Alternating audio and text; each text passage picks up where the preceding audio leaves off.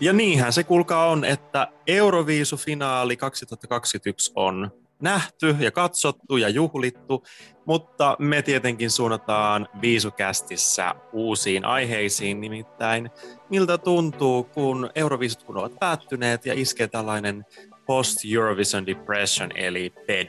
Siitä me ollaan keskustelemassa täällä juontajakollegani Mikon kanssa. Terve Mikko. No moikka Ismo. Tässä ollaan nyt monta viikkoa jo, tai useampi viikko jo, itketty itsemme uneen ja eletty tyhjyydessä ja, ja Ilman siirretty, Niin, kyllä, ja, ja epätoivoisesti yritetty, yritetty siirtää katseita kohti ensi vuotta, mutta se on aina yhtä haastavaa. Tosiaan puhutaan tänään siis Post-Eurovision Depression nimisestä ilmiöstä, eli Euroviisujen jälkeisestä masennuksesta, tai jotkut puhuu myöskin viisudarrasta tai viisukrapulasta, ihan miksi nyt haluat sitä kutsua.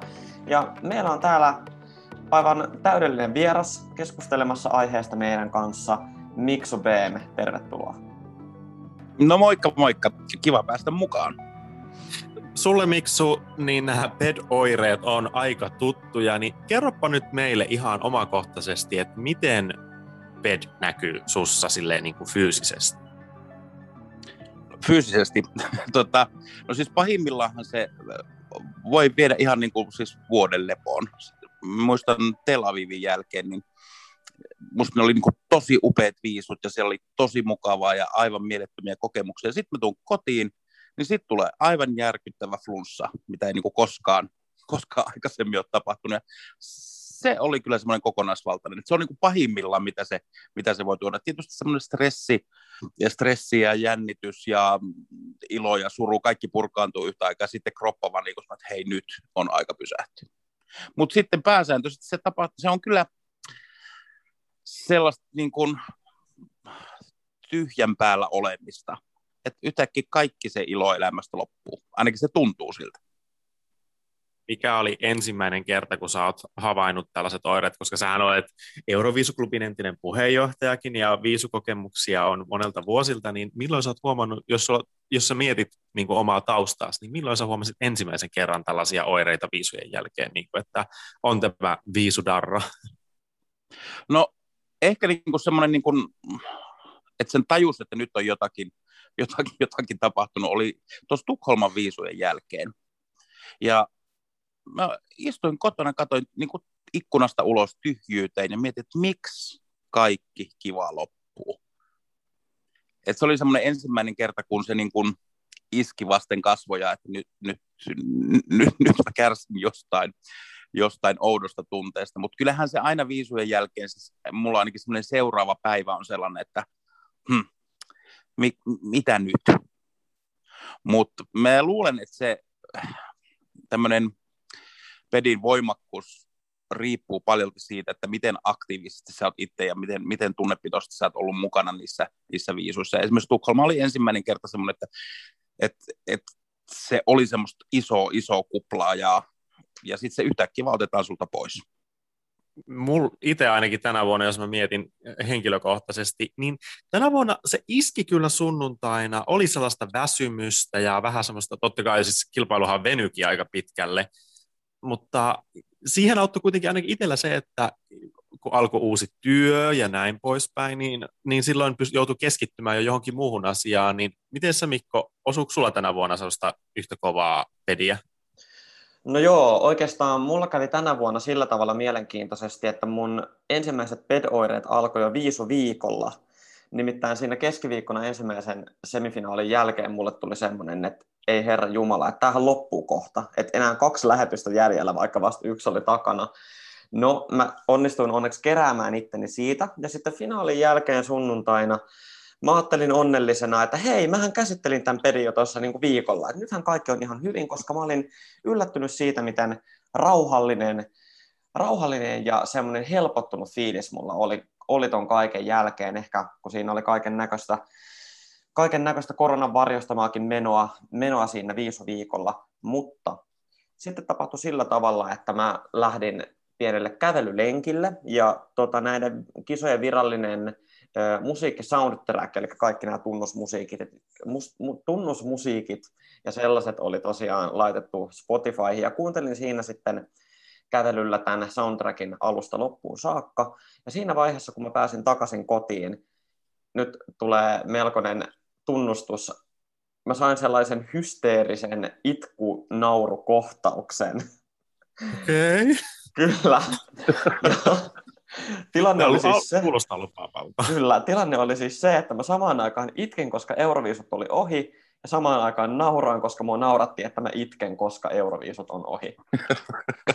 ja se oli, se oli tosi semmoinen, tota, se kuulostaa ehkä vähän hurjalta, mutta, mutta kyllä se oli tosi semmoinen puhdistava, puhdistava tilanne. Ja sitten lopulta mä oikeastaan selvisin aika vähällä tänä vuonna, mutta mitäs Miksu, millainen pedi oli tänä vuonna? Itse asiassa mulla se, se kesti varmaan sen aamupäivän. Et tänä vuonna se oli tosi, tosi lyhyt ja kivuton, johtuen varmasti siitä, että mulla oli tosi paljon kaikkea muuta tekemistä nyt koko tämän, koko tämän kevään ajan. Et, et, mä en sillä tavalla mennyt mukaan siihen tun, tunnetilaan, että nyt on viisu. Tietysti niitä koko ajan seurasi, miten, miten tilanne etenee ja katso kaikki lähetykset. Ja, mutta se, että, että ajatuksessa oli paljon muutakin, ja toi, mitä, mitä sekin sanoit, että, niinku, että mä vähän niin kuin käsittelin sitä jo etukäteen. Ja kyllä mä semmoisen pienen ohuen ohuen viisukuplan sain rakennettua, koska mähän olin aivan varma silloin finaali-iltana, että, että Suomi tulee räjäyttää potiin. Ja niinhän siinä loppujen lopuksi kävikin. Mutta sitten mulla oli muutama kaveri täällä yö, yötä ja, ja seuraavana aamuna me sitten syötiin aamupala ja ikään kuin pureskeltiin ne viisut läpi.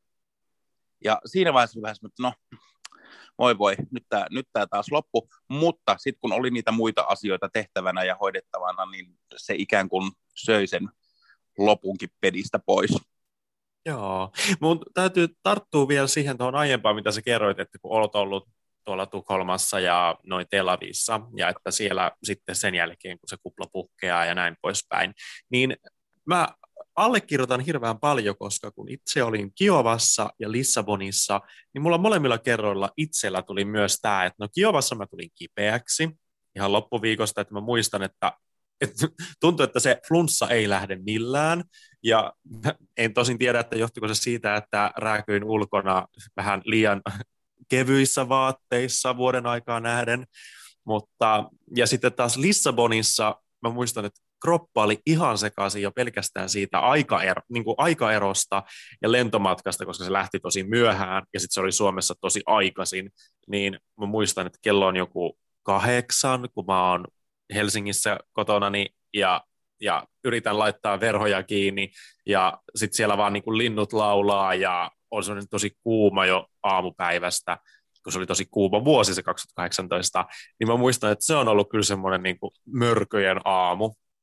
Mutta toi on todella mielenkiintoista. Ja mä huomaan ehkä sen, että just kun puhutaan sitä kuplasta, niin se rakentuu varmasti myös sitä kautta, kun on siellä paikan päällä ja se oikeasti, että sä meet sinne areenalle ja käyt Euroklubilla ja tapaat muita faneja, niin se rakentuu ehkä hyvin semmoinen niin kuin vahva tunne siitä semmoisesta, että sä oot nyt tässä niin kuin suojassa kaikelta muulta maailmalta ja pahalta. On jo, ja sitten sanotaan, niin kuin, että ne tunteet, niin nehän voi olla myöskin semmoisia negatiivisia tunteita, jotka rakentaa sitä peliä. Että sä elät niin voimakkaasti siinä niissä viisuissa. Ja muistan Kiovassa esimerkiksi semmoinen aivan kauhea järkytys oli se, kun Norma John ei mennyt, mennyt finaaliin. Ja me, me jopa niin kuin melkein itkin siellä ulkona. Ja sitten, tiedätkö se, se tai tiedättehän te kaikki se sellainen yhteisöllisyys, että ventovieraat ihmiset tulee taputtamaan selkää ja ottaa osaa, että tämä oli vääryys. Mulla on nyt, nyt jo niin karvat pystyssä siitä. Ja sekin on semmoinen, mikä, mikä luo sitä semmoista sitä kuplaa sun ympärille.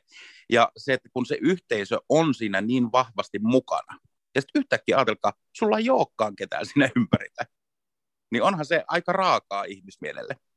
No on, ja se, että sä joudut niinku yllättäen taas olemaan, niinku menet töihin ja olet sille 9 to 5 ja yrität niinku handlata siinä niinku taas niitä normielämän asioita. Niinku, siinä kaiken fanituksen ohella, mitä olet vaikka viikon saanut nauttia ja saanut vain niin kuin lomailla ja ottaa sellaisen irtioton arjesta, niin on se aina semmoinen niin kuin järisyttävä. Mutta mitä Mikko olet mieltä, otettaisiko seuraavaksi kuule yhteys ihan niin kuin psykologiin, joka vähän avaisi, että onko tällainen niin kuin PED oikeasti, niin kuin, onko se vain meidän tästä hölynpölyä, ja jos se ei ole hölynpölyä, niin löytyisikö siihen jotakin niin kuin keinoa, että miten sitä voisi lieventää? Hei, ihan fantastinen idea, Ismo. Eiköhän tosiaan oteta yhteys puheenjohtajamme Kati Wikströmiin, joka on jälleen kerran soittanut vieraalle, ja vieraana tosiaan tällä kertaa ihan oikea psykologi, joka on myös viisofani. Nyt on tosiaan luvassa täydellistä lääkettä siihen ja täydellistä apua siihen, että kuinka selvitä PED-oireista. Nauttikaa.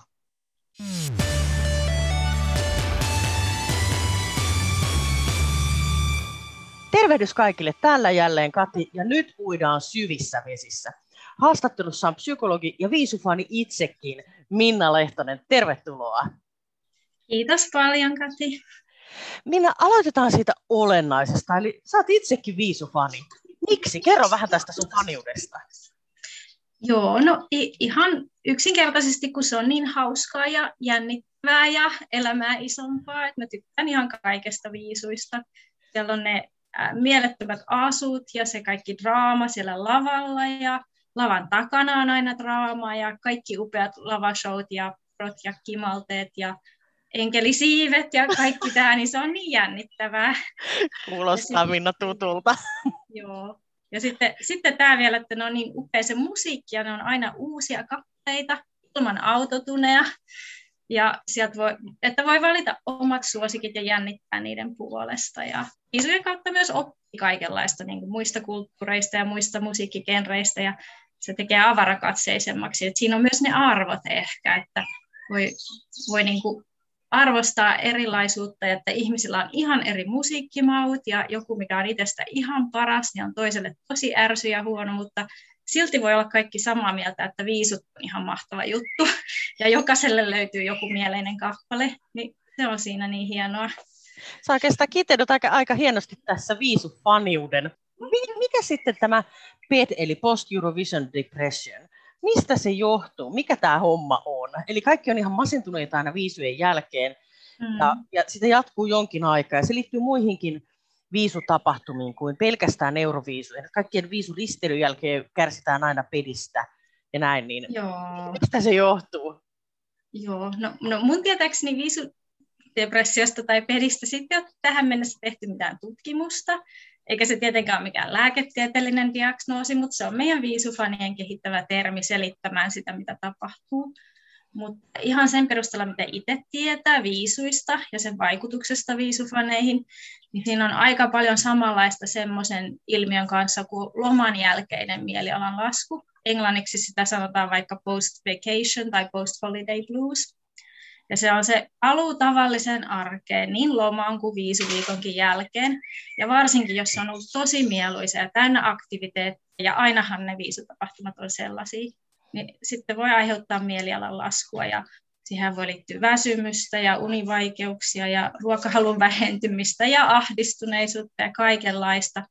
Mutta se ero kliiniseen masennukseen on kuitenkin, että se on masennukseen verrattuna lyhytaikainen ongelma. Et se kestää joskus sen pari päivää, pahimmillaan voi kestää muutamia viikkojakin, mutta se menee ohi.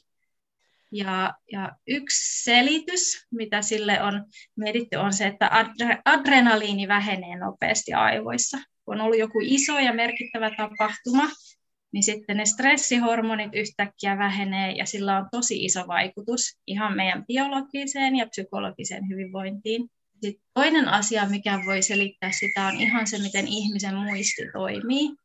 Eli aivot tallentaa muistoja aivojen hermoverkkoihin, ja samankaltaisia tunteita herättävät muistot, ne on siellä yhteydessä toisiinsa. Eli kaikki muisti on aika tunnesidonnaista. Ja silloin kun me ollaan jonkun tietyn tunteen vallassa, esim. surullisena, niin meidän muistiin tulvii niitä surullisia muistoja ja vihasena kaikki tulee mieleen, kaikki vanhat vääryydet, mitä on koettu, että se niin kuin vahvistuu. Vaikka se viisujen jälkeinen olo voi tuntua ihan masennukselta, niin se on ehkä lähempänä sellaista surun tunnetta.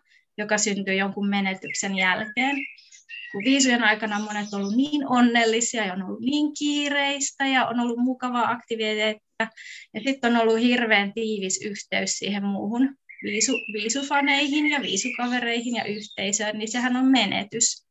Se kaikki loppuu yhtäkkiä viisuviikon jälkeen ja joku viisutapahtuman jälkeen ja ei ole enää sitä jännitystä ja yhteyttä toisiin ja kalenterikin voi olla ihan tyhjä, niin se on ihan hurja menetys. Ja sitten samalla ne aiemmat muistot menetyksistä ja tilanteissa, jossa on ollut ihan yksin ja surullinen ja pettynyt, ne aktivoituu, niin voi olla tosi voimakaskin tunne verrattuna siihen, että mitä muita menetyksiä on ehkä ollut ja yksinäisyyden tunteita ja tämmöistä. Minusta on aika mielenkiintoinen ajatus, että meidän kaikki viisumuistot on yhdessä nipussa siellä, siellä niin. päässä. Ja, ja minkälaisen, minkälainen menetyksen tunne on sitten se, kun siitä viisukuplasta joutuu luopumaan tai sieltä joutuu mm. Joo. No, oliko sulla tänä vuonna pediä? Mulla oli, mutta ei ollut yhtä pahana. Ja mä uskon, että se kun ei päässyt matkustamaan paikan päälle, ei päässyt niin kuin todella uppoutumaan siihen viisukuplaan, enkä mä ollut mä en ollut koko viikkoa myöskään töistä poissa, niin ei ollut semmoista niin isoa kontrastia siihen tavalliseen arkeen. Ja varmaan ehkä auttaa, en tiedä, ehkä auttaa myös kokemus, että on oppinut ymmärtämään sitä, että se ei tullut yllätyksenä niin kuin eka kerta ja on oppinut kestämään ja sietämään sitä oloa ja tekemään juttuja, jotka helpottaa sitä. No kuinka näitä omia tunnelmia voisi sitten helpottaa, just kun pedvaltaa mielen? Vähän samanlaisia, samanlaisia juttuja, mitä nyt muuten, että pidä huolta itsestä, että nuku hyvin ja syö hyvin ja liiku ja niitä asioita, mistä saa mieli hyvää. Mene tapaamaan ihmisiä, ole yhteydessä, vaikka tekisi mieli jäädä niin kuin peiton alle vaan potemaan sitä pediä, niin se menee nopeammin ohi ja se on siedettävämpää, jos voi jakaa niitä kokemuksia jonkun kanssa.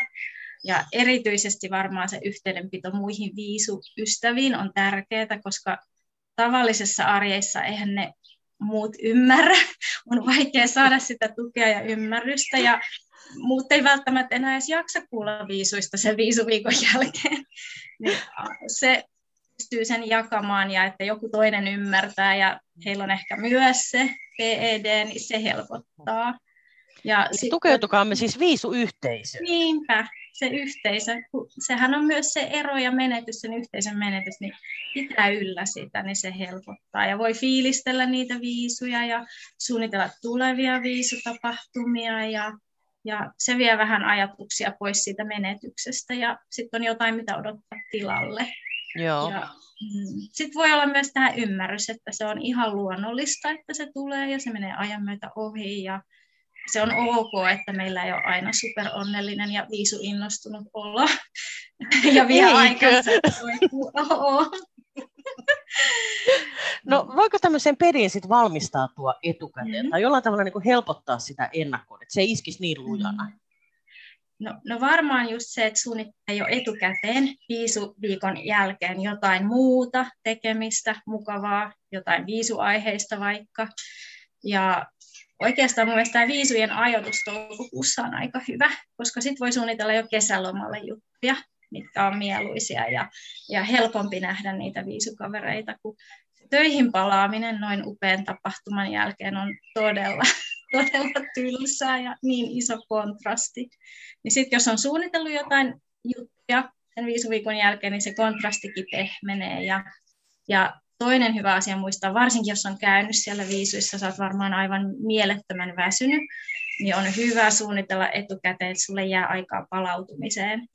On, on tärkeää päästä takaisin siihen arkirytmiin, syödä ja nukkua hyvin, mutta myös jos vaan pystyy, niin ettei heti tarvitsisi mennä takaisin töihin ja palata siihen harmaaseen arkeen. Että pystyisi pitämään ne muutamat vapaa-päivät siellä, varmaan helpottaa. Mä kiitän sinua Minna tästä. Tämä oli meille hyvä selviytymispaketti ja osoitti myös sen, kuinka tärkeää se viisuyhteys ja sen yhteisön tuki on. Ja seuraavan kerran me viisuyhteisö tavataan sitten elokuussa meidän kesäjuhlissa, että siihen saakka. Yes, näkemisiin. Moikka. Moi.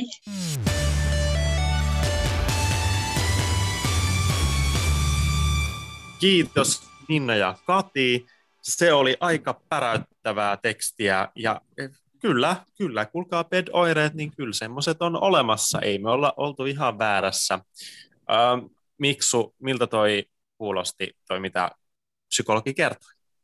No kyllähän sehän on ihan totta, mitä hän siinä sanoi, että, että niin kuin hän sanoi, että, että on lomaa, lomaan liittyviä tämmöisiä oireita ja loman loppumiseen liittyviä oireita on tutkittu, ja niissähän on hyvin paljon samaa kuin mitä, mitä sitten meillä tässä Euroviisuissa. Ja mä voisin uskoa, että jos joku on esimerkiksi urheilu, niin sanotusti urheiluhullu, ja vaikka nyt alkaa... Onko sellaisia? No kyllä mä, mä oon kuullut, että isot pojat on kertonut, että nyt kun kestää kuukauden verran jalkapallokisat, niin varmasti sen jälkeen on näillä jalkapallofaneilla ihan sama fiilis, että vitsi, nyt tämä loppu. Mutta eikö sitten tule jotkut toiset urheilu, olympialaiset tulee sen jälkeen. Niin, niin mä luulen, että kun siihen pääsee siis sisälle siihen, siihen niin sanotusti Euroviisun lomaan, niin siinä, joo, musta must oli tosi hyvä juttu. Et nyt on vähän semmoista tieteellistä faktaakin taustalla tästä, miksi mä voin välillä vähän huonosti Euroviisujen jälkeen. Mutta mut se on jo tärkeintä, sä tunnistit itse tosta. Kyllä, aivan, allekirjoitan kaiken. Mikä noista eniten suhun kolahti niin kuin ton lisäksi, mitä sä tuossa edellä kerroit? No just se, mitä hän puhui, puhui kauniista sanasta suru. Mä en ollut koskaan ajatellut sitä, että, että se on surua se tunne, mikä mulla on. Sitten mä rupesin itse kelaamaan sitä, että mistä se suru tulee. Niin se tulee varmasti siitä, että viedään pois semmoinen glitterin hohtoinen äh, fantasiamaailma, missä on saanut elää ja mellestää ja olla ihan kaikessa rauhassa kaikkien ihanien ihmisten kanssa. Mutta sitten samalla myöskin surua siitä, että viisuthan, ja varsinkin kun sä oot paikan päällä, niin sä näet sellaisia ihmisiä, joita sä et välttämättä näe vuoden aikana. Ja se on aina yhtä iloinen tapahtuma. Niin sitten taas ajattelet, että no nyt nämä ystävät on taas vähäksi aikaa viety pois siitä läheltä. Okei, on olemassa kaikkia keinoja, millä pitää yhteyttä, mutta se, että sä näet kasvotusta ihmisen ja sä saat halata sitä, ja sitten sä tiedät, että no, ehkä vuoden päästä. Niin se, musta se suru oli niinku hieno sana sille, ja se aika hyvin kuvaa sitä olotilaa, mikä on, on viisujen jälkeisessä pedissä. Mulla alkoi soimaan heti päässä jo, toi Johnny Loganin What's Another Year päässä tällä hetkellä. Sä puhuit niin kauniisti, niin mäkin liikutoin täällä. Joo. Niin ajattelet, että siinä kun sä purat matkalaukkua ja sieltä ne vielä viimeiset glitterit pöllähtää, niin sitten, että no, ensi vuonna uudestaan.